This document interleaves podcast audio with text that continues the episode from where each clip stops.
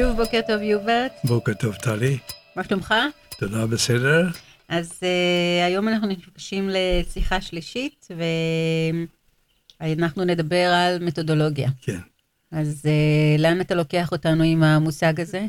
אני משתמש במילה מתודולוגיה במיוחד, במקום להגיד שיטות תכנון, מאחר וזה ממש לקוח מהג'רגון המקצועי, וזה גם משקף איכשהו הנחה של אותם האנשים האלה שהם עוסקים במשהו נורא מדעי. אז אני רוצה להרחיב, אבל בעצם זה אמור להיות הבסיס של למה, או סליחה, לא הלמה, זה האידיאולוגיה, אלא האיך. הפרקטיקה של התכנון, זה, זה הנושא בעצם. מה זה בעצם בכלל הפרקסיס של, ה, של התכנון? אוקיי. Okay. הפרקסיס של התכנון זה מה שנקרא הפרקטיקה עם התיאוריה. כלומר, הכוונה של ה, כל הבסיס הזה של המקצוע התכנון, זה שזה זה מדעי. Mm-hmm. זה מבוסס על הסיינטיזם, כלומר, זה האידיאולוגיה שמה שמדעי זה נותן לגיטימציה. זה חלק של המודרניזם, כן? שזה מבוסס על מדע. אז במקום להגיד שיטות, יש תורת השיטות. מתודולוגיה זה תורת השיטות. האם יש תורת השיטות? אין תורת השיטות. יש כל מיני שיטות, יש כל מיני תיאוריות, אבל איכשהו המקצוע הבנוי הזה, שמתוך כל התיאוריות האלה, כל ההקלטות שלנו מבוססות מכל מיני תיאוריות. וזה, זה הנחה. הדבר הזה, בפוסט-מודרניזם נשבר. המטה-נרטיב הזה שהמדע זה הפוזיטיביסטי, הביהביוריסטי, הכמותי וכן הלאה, זה לא כל הסיפור. ואז זה גם פגע בעצם על הלגיטימציה של, של, של התכנון. זה פשוט הביא לכך שהתכנון הולך יותר על מומחיות, איזושהי, אה, על, על איזושהי לגיטימציה שנובע מהצלחות העבר. אז תמיד מדברים על הצלחות על העבר, אף פעם לא כישלונות של העבר.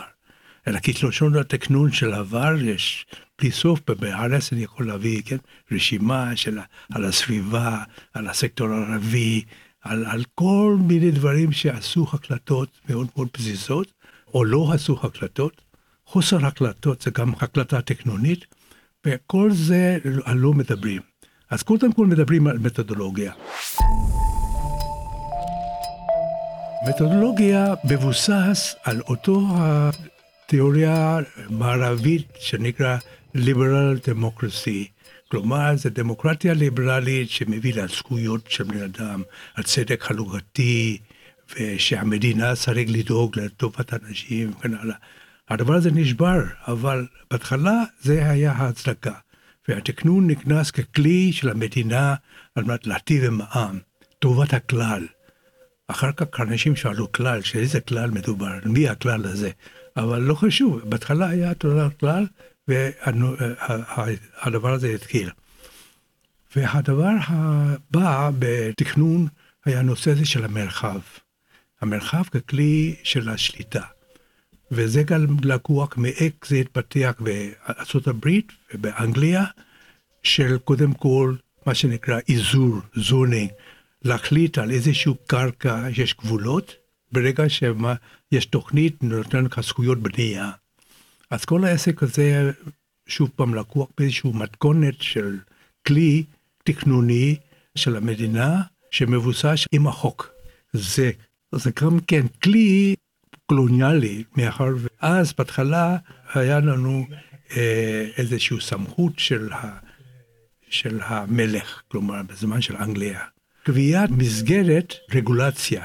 עושים תוכנית, ואז מישהו רוצה לבנות, צריך לבקש אישור, ואז מה שנותנים או לא נותנים אישור. זה, זה תכנון. כי המתכנן או המדינה, הוא תמיד הלך עם השוק. התחלה של השיטה, הלקוח מהשיטה האמריקאית. השיטה האמריקאית עד היום. תוכניות זה לא במקום מישהו שהוא בעל הקרקע וכן הלאה. בעל הקרקע יש לו שיקולים, של עלויות ו- וכן הלאה, של נדל"ן. היום אנחנו כבר כמו אמריקאים, אבל... יש לי שאלה, כן. כי ככה אתה מדי פעם זז בין השיח התכנוני ה... הקלאסי. הקלאסי, כן. לבין המקרה הישראלי. כן. האם תכנון הוא תמיד קולוניאלי, או תכנון הוא קולוניאלי כאשר המדינה מחליטה לעשות בשימוש כזה? לא, היא לא... האם בישראל הוא קולוניאלי, או שגם הוא קולוניאלי במקומות אחרים. לא, לא בהכרח קולוניאלי, לא בהגדרה. התכנון נוצרה בתקופה, בסוף מלחמת העולם הראשונה, של עלייה מחדש, והתפרקות מקולוניאליות, והקולוניאליות שהיו מנוהלות על ידי תכנון, פשוט עברו עיר לאום, כלומר, הירדנים לקחו את זה בכווית, בעיראק, כנראה כולם לקחו, גם בהודו, נכנסנו לעצמאות, ולקחה את החוק, ופשוט הפך את זה לחוק של המדינה. כן? פשוט הם ראו שזה, זה, זה, זה מה שנקרא השיח הפוסט-קולוניאלית. כן? כלומר, כביכול יצאו מהקולוניאלית, ומי שהכי היה, הכי קולוניאליסטי יותר, אפילו אנגלים, זה ה... האנשים שבאו אחרי. האנשים שבאו אחרי.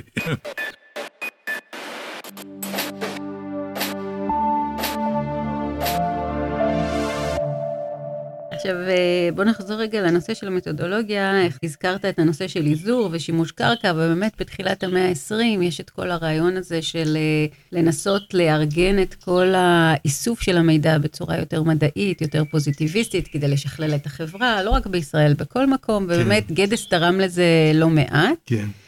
אבל באיזשהו שלב נכנס כל הנושא הכמותי והמחשוב וה... והסימולציות, איך הדבר הזה משפיע ומשנה את כל העבודה הטכנונית? תראי, הנושא הזה של הכנסת השיטות. זה לא רק הכנסה, זה שכלול בעצם, כן? כל הנושא של המחשוב זה אפשר אולי דברים אחרים. כן, תראי, הכלי, כלי הטכנוני הכמותי, ברגע שהוא הפך להיות מבוסס על...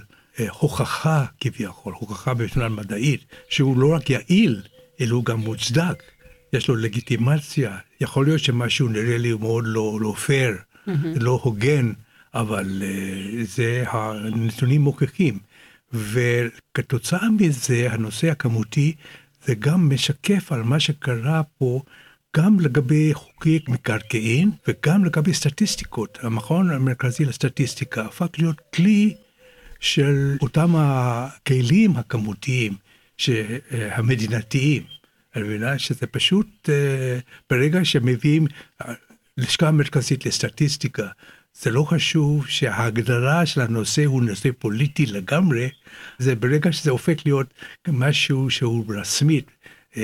ממסדי כזה, אקדמיה, אתה מאמין לזה. בדיוק. אבל אני רוצה לקפוץ, ונכון, אחר כך זה הפך אפילו ל-ג'י איי אס, וכנראה סימולציות. אז לא להאמין לזה? מה? לא רוצה, זה כבר לגמרי הוכחו שהמודלים הגדולים, הכמותיים האלה, מת, ממש מת מאחר והם לא עזרו בשום דרך למשול. אבל עדיין המדינה משתמשת המון בכלים האלה. היום כל רשות משתמשת בזה, מה זאת אומרת? כל המוסדות אנחנו משתמשים. תגובה אישית. לקחו אותי מאחר ואני למדתי מתודולוגיה, כשעשו את ישראל תוכנית אלפיים. הם אמרו, אנחנו רוצים להכניס ג'י איי אס. אמרתי, מצוין, אחד מהכלים הפנטסטיים. כל מה שהם עשו זה עשו מיפוי מהשיטה הזאת.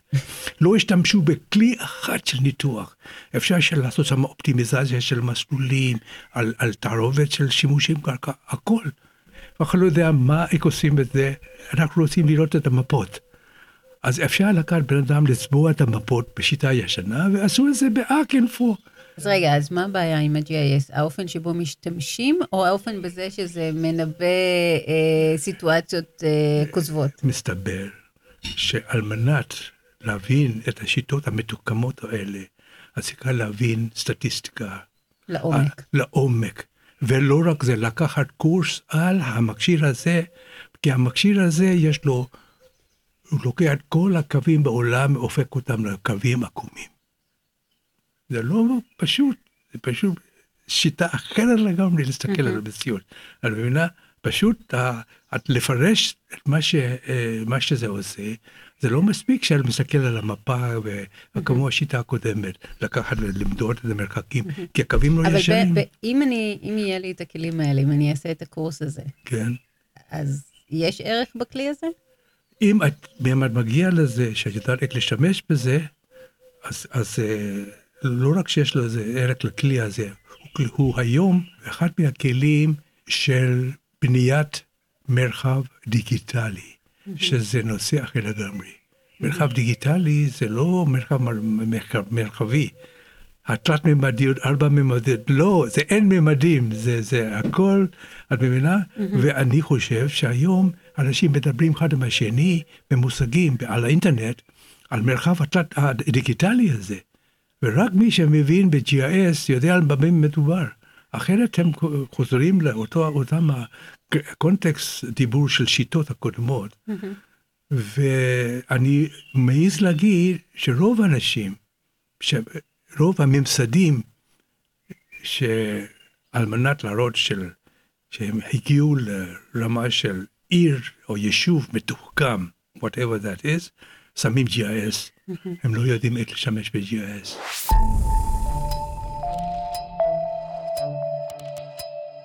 אז בעצם המושגים והכלים, למרות שחלק מהכלים השתכללו, גם המושגים וגם הכלים, אנחנו משתמשים בהם בצורה אנכרוניסטית. בדיוק, זה, זה חלק של המשבר של התכנון, שהיום אנחנו מגיעים למה שנקרא, הכלי ישנו, אבל הווילפאו, המטרה, ההתכוונות, חסר. מה, מה אתה עושה? מה אתה רוצה להשתלט? אתה רוצה להשתלט על איפה להקים מפעל? סליחה, זה הקבלן והנדלניסט קובע. אז מה יכולה? מה תציע לנו מטרה? אין לה מטרה. אין לה מטרה, כי טובת הכלל זה נגמר. נגמר.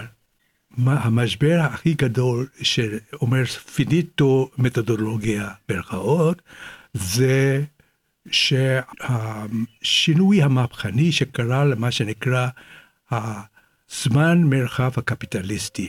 כל הנושא הזה של היום, זה לא קרקע שיש לנו נושאים לעצב אותו, כי זה כבר משהו שזז כל הזמן. הזמן הזה של התכנון שאנחנו עושים, תוכנית מיתאר לטווח ארוך של חמש עשרה שנה.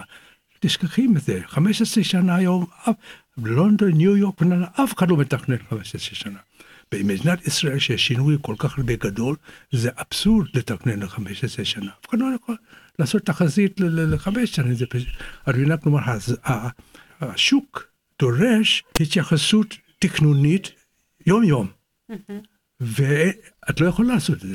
עד שמזיזים משהו שם, והמנגנון הזה לא יכול לספק את הדבר הזה של מרחב הקפיטליסטי שונה והזמן הקפיטליסטי שונה.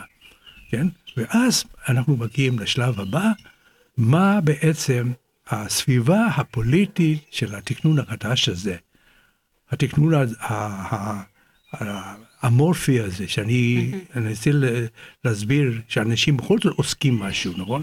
הם יושבים, קובעים ועדות. אז מה הם עושים? מה הם עושים? הם, הם, הם עושים רוטינה.